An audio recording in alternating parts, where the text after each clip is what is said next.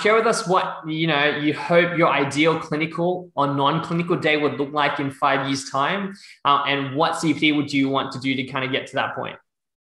Oh wow look at this stage i think i would like to do a bit more in five years time i you know i'm thinking i would like to be more into full mouth rehab and cosmetic dentistry a bit more. Uh, but it's kind of a cliche nowadays so. But yeah this is my interest at the moment. Um, how to get there? At this stage as i said i don't want to focus on one a specific field of dentistry. Even if i like you know these sort of um, treatments i don't want to just perform those or start just you know with that because i still feel i need to understand everything occlusion uh, like different disease before you know i focus.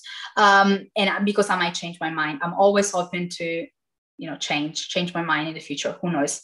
Um, how to get there learning, keep practicing. Sometimes I think, oh, I should, you know, be uh, studying more. I should be doing more, more CPDs, more than what I'm doing. It's crazy. but then I think you also need to practice and you need to face your challenges. And then when you understand, okay, I have a weakness here, then you go and do some CPDs, for example.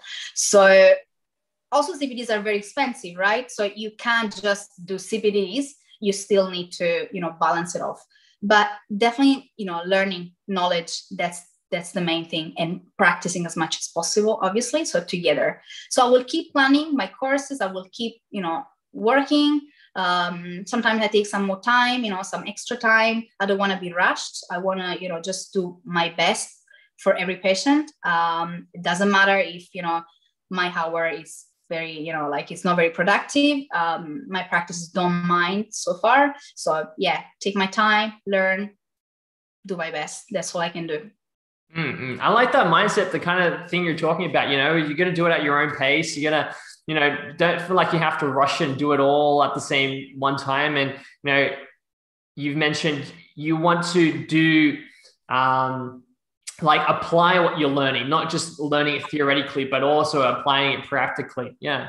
Yeah, absolutely. Like for example, I've done this Invisalign Go course. I haven't had time to, you know, apply much. I did it only, I took it three months ago, I think, I can't remember. Then, you know, of course, now it's COVID. I'm not doing this kind of consultation, but also at the beginning, I want to find some cases that I think are appropriate for me. I don't want to lose my sleep at night time because it's already stressful and you know we we face a lot of challenges every day. Sometimes I work on my own. So yeah, I want to be safe. I want the patients to be safe, but at the same time, let's look.